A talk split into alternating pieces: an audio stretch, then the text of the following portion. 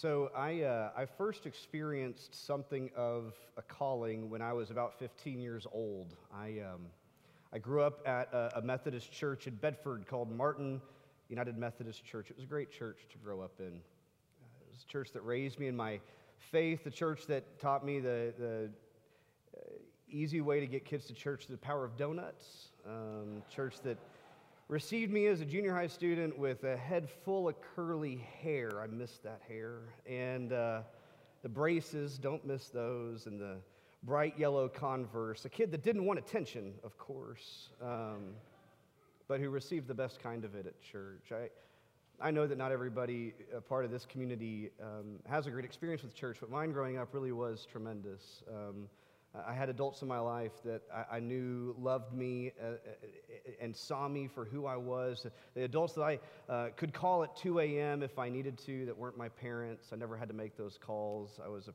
pretty nerdy kid, um, in, in bed by nine. Um, I, uh, that was a big laugh from one person. um, I went to a youth conference with my with my youth group. I loved my youth group. I loved Bible study. I loved mission trips. Went to this youth conference, and um, you know, it was one of those youth conferences. You had, uh, you know, everybody, you know, it was all cool as the early aughts. Every youth pastor had a soul patch back then. They were all being so cool. Um, but it was in this worship service that, that I felt something sort of internal and external, weirdly at the same time, just kind of come over me. The guy that started this whole Methodist thing named John Wesley, he would describe it as having your heart strangely warmed. Um, that's what I felt. I didn't know what it was. I didn't know what I was feeling called to, but I, I felt called to something. Um, I didn't do a lot with that at first. So, you know, like, like most of us, you, you have that kind of strangely warm heart moment and, and you move on. It wouldn't be for years later that I would interpret that call into what I devote my life to now. But I wasn't just called at that at that youth ministry conference. I, I was also developing a sense of call in my larger community. See, I, I didn't just grow up going to Martin U M C where, you know, people didn't always think alike, but most of the people looked and lived a lot like me and my family. But I grew up in this radically diverse part of the Metroplex here in D F W in the Bedford Euless area. The high school I went to, there were almost fifty languages spoken on campus, right? Now it's up over sixty, and um, that'll shape you as much as your faith community will. I knew that I, I, as I was feeling called by God into something, I was also feeling called by my larger community to, um, to have a faith that could make space for my friends who were raised Muslim and raised Jewish and raised with no faith at all, or raised from uh, more of a tribal cultural religion that um, we don't even know the, the, the name of in, in the when we talk about the big Abrahamic three, perhaps. Um, I, I needed a faith that was, that was big enough to include people like that. Calling's kind of a funny thing, where it comes from and, and who it comes from. Um, it, it can be hard to interpret. It can be hard, perhaps, to pursue. And, and so I want to talk about calling today um, as we continue in this series on stories and, and how I believe all of us, All of us are called to something um, or some things. And so frequently we talk about calling, and we'll address this in a moment, so frequently we can talk about it as though it's this very churchy thing, and it, it really doesn't need to be. I think it's deeply spiritual, but, but maybe we could understand it a little bit differently. Our, our, our scripture this morning is going to come to us from the Gospel of John, beginning in chapter ten, verse one. Gospel of John, chapter ten, verse one. If you have your Bibles uh, physically or on your phone and you want to follow along, feel free to. Otherwise, feel free to simply listen. So Jesus is addressing a gathering of Pharisees and disciples and other onlookers. Um, he's just healed a, a man who was born without the ability to see in the chapter before. And now he's offering this teaching as a result. He says, I assure you that whoever doesn't enter into the sheep pen through the gate, but climbs over the wall as a thief and an outlaw, the one who enters is a thief and an outlaw. The one who enters through the gate is the shepherd of the sheep. The guard at the gate opens the gate for him, and the sheep listen to his voice. He calls his own sheep by name and leads them out. Whenever he has gathered all of his sheep, he goes before them, and they follow him, because they know his voice. They won't follow a stranger, but will run away because they don't know the stranger's voice. Those who heard Jesus use this analogy didn't understand what he was saying. Let's pause there for now. You know, this is one of those scriptures that um, if you've gone to church for any length of time, you, you've probably heard someone preach on Jesus the, the Good Shepherd or Jesus the Gate. And this gate portion where Jesus is this gate or this gatekeeper, that can evoke some really interesting imagery, right? Gatekeeping is not a positive word today.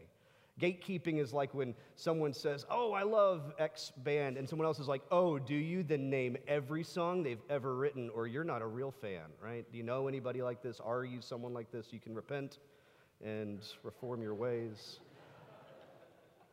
Gatekeeping is when you feel like it's your job to protect this thing, whatever that thing is. Um, and it sounds almost like, like Jesus is saying God's kind of a gatekeeper, and that can evoke kind of a negative imagery of, of God being exclusive. Some people in, some sheep get in the pen, some sheep don't. Who's the thieves? Who's the robbers? Who's in? Who's out? I'm not going to resolve that for you right now. I want you to hold that tension. If you heard that and that's and something in you is wrestling with that, good. Hold on to that for a moment. Right now, I want to focus on Jesus saying that the sheep understand the shepherd's voice. They don't follow the stranger. They follow the shepherd. And I want to say, Jesus, you make that sound so simple, right?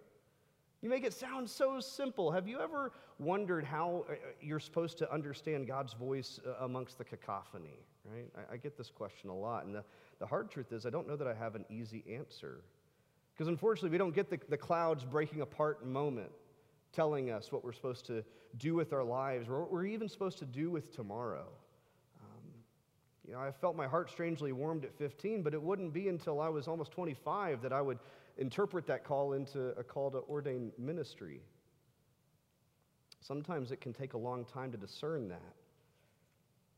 I think we also tend to get hung up on this, this calling imagery because we think of calling as some sort of lofty thing. Here's a, here's a funny, terrible story for you.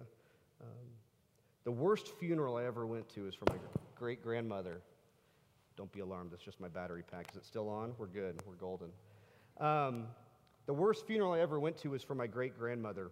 Um, her name was Grandmother, and um, uh, it was in rural Oklahoma, this little windswept town. Oh man, the clip fell off of it. This is really good, here we go. We're gonna just, I'm a professional. It's in this windswept town, uh, and uh, she grew up there, but she hadn't been there in, in a very long time. And it was at this little Baptist church, because I don't think they make them any other way in windswept Oklahoma towns. And um, it was very cold. It was very windy. We were inside this Baptist church, and this, this Baptist preacher stands up, and he says, "You need to know that my grand, my great-grandmother was a teacher," he says. "I believe the greatest calling one can receive in life is to be a preacher.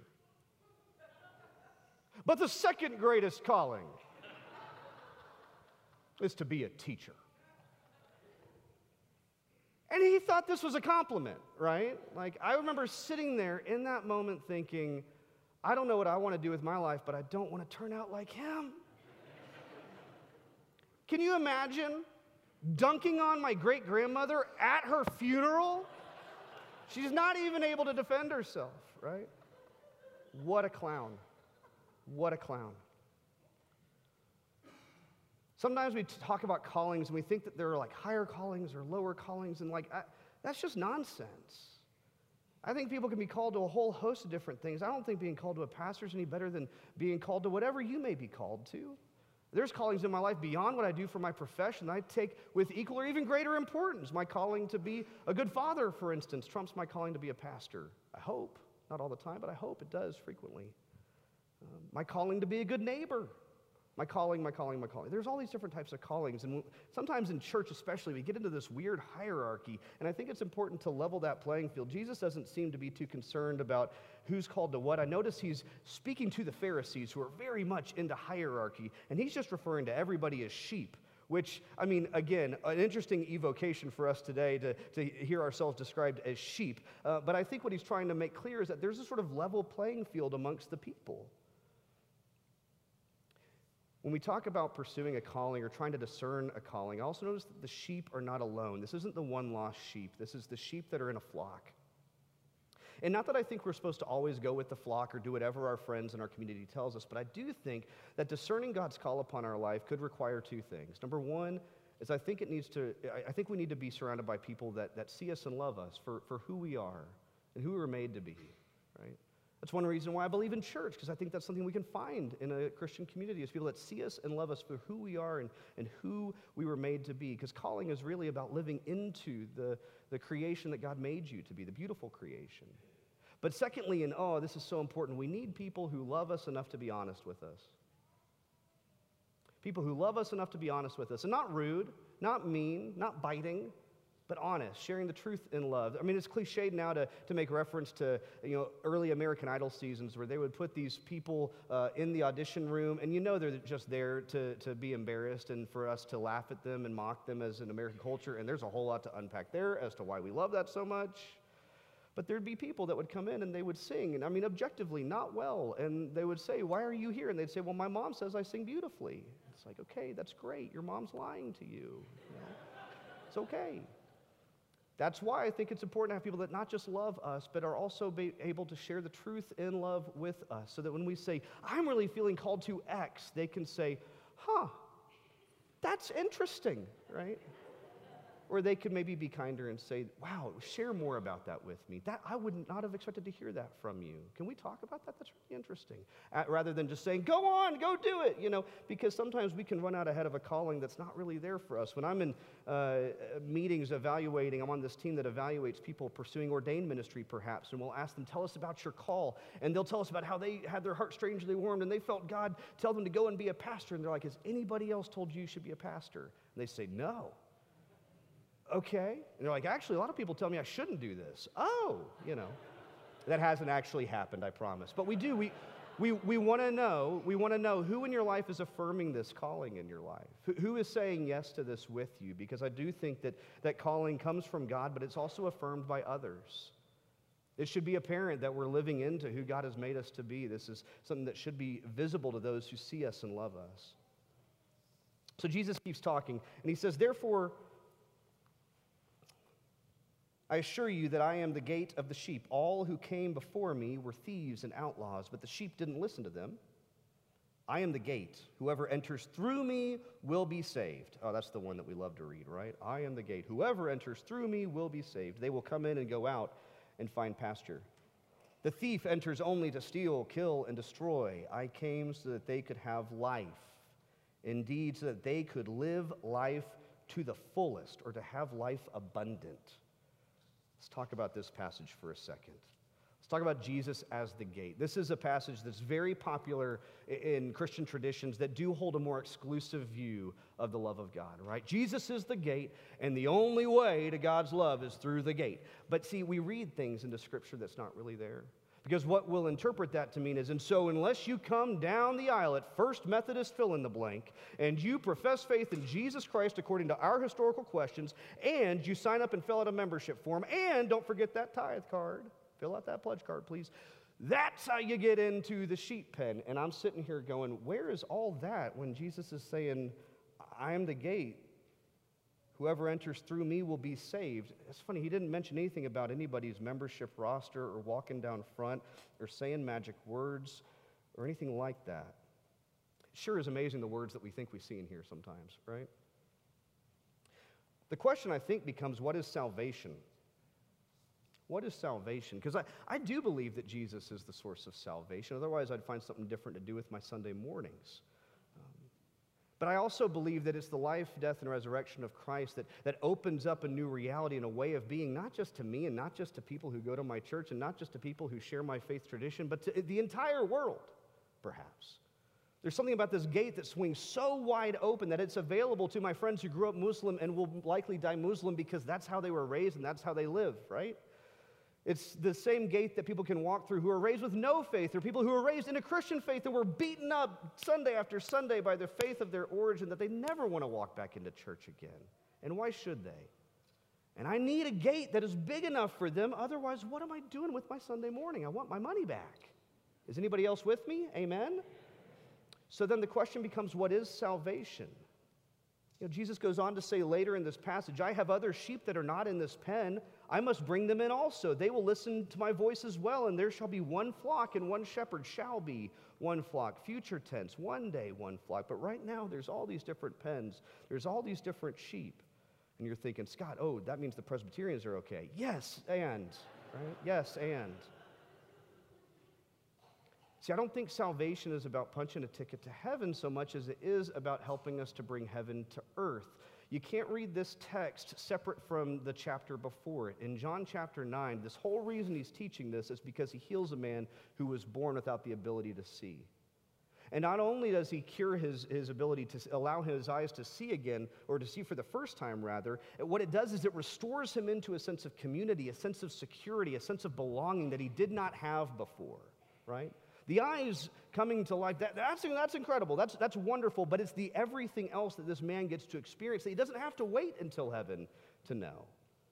Now, maybe heaven on earth for you doesn't look supernatural or miraculous in that sense, but maybe it could be a miracle if you were able to feel like you're a part of a community that sees you and loves you for who you are. Maybe it'd be a miracle if I could allow whatever shame or guilt or whatever baggage I'm holding to be left behind in my past so I could step into something better in my future. Maybe it'd be a miracle if I could live life, as Jesus says, to the fullest. He says, I've come so that might be saved, so that they could live life, live life to the fullest. Why do we talk about salvation like it's some far-off promise of heaven when Jesus is saying salvation is the way that life can be different right now, right now?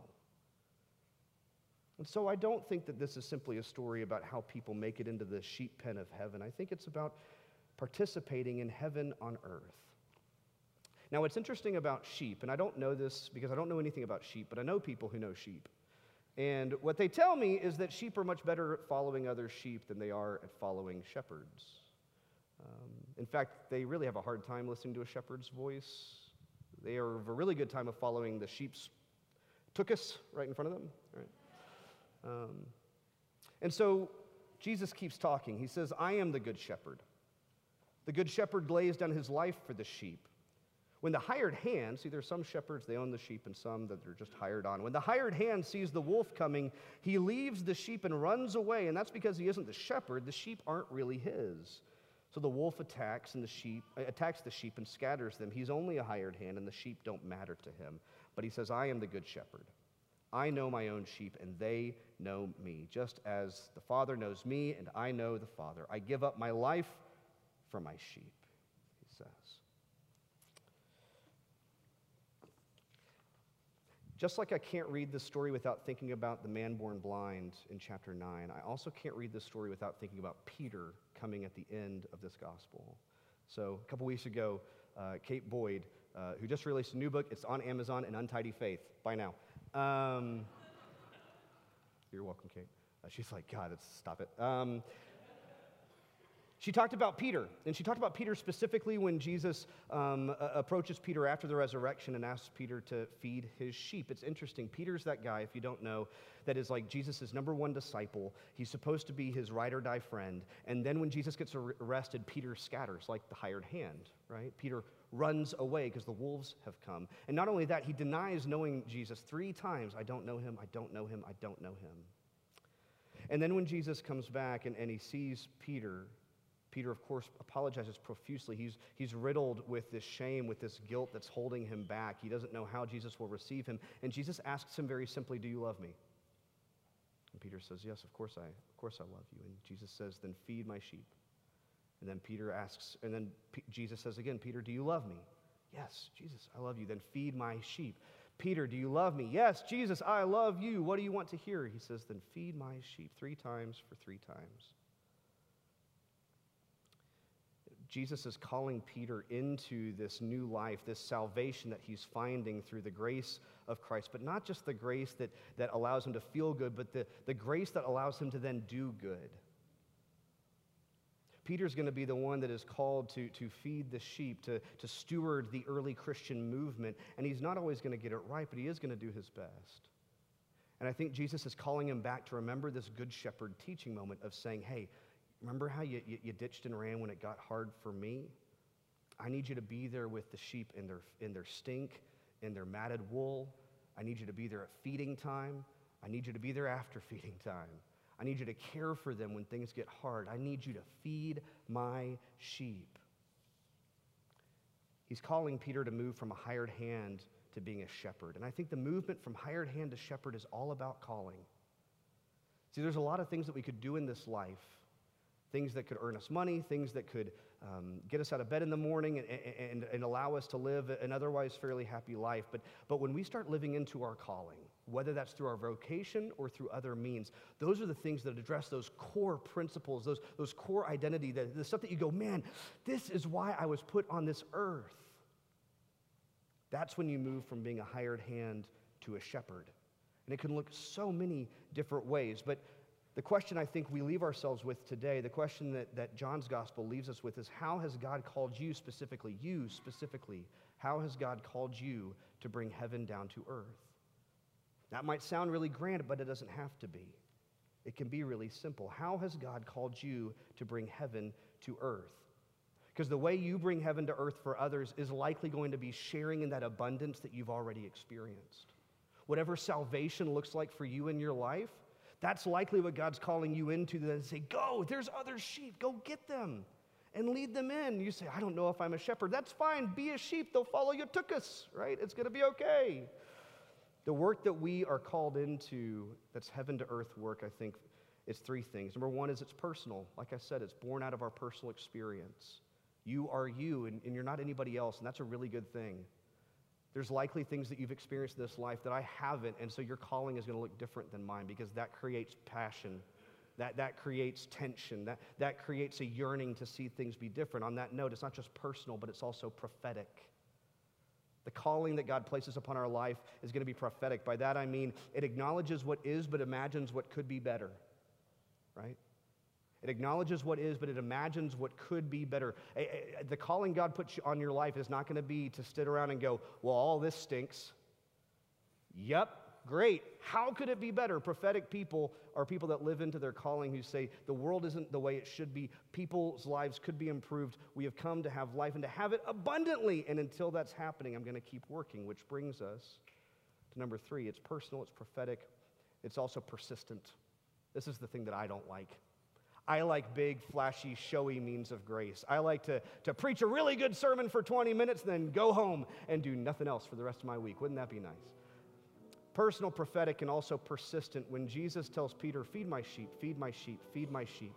Yeah, the good shepherd sticks around when the wolves come, and it gets really dramatic and flashy and scary, but the good shepherd is also there morning, noon, and night to make sure the sheep are cared for on the really boring Tuesday, when it's nothing but matted, matted wool and, and, and sheep droppings.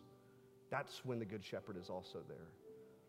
It's personal, it's prophetic, and it's also persistent. It's the day in, day out, even mundane levels of calling that I think God is really looking for us to be faithful in. So maybe you don't think your calling is all that special, but I promise it matters to somebody. So maybe you already are living into your calling, and today is simply that encouragement to keep going, or maybe you haven't given that too much thought, quite frankly. And so maybe the work for you this week is simply sitting. Call it prayer, call it meditation, call it reflection, call it what you will, but maybe it's sitting and wondering, God, how can I help bring heaven to earth for others so that not only could I experience abundant life, but that they could as well? And if that takes you to big, majestic mountaintops, or it takes you to feed sheep, to God be the glory. Amen.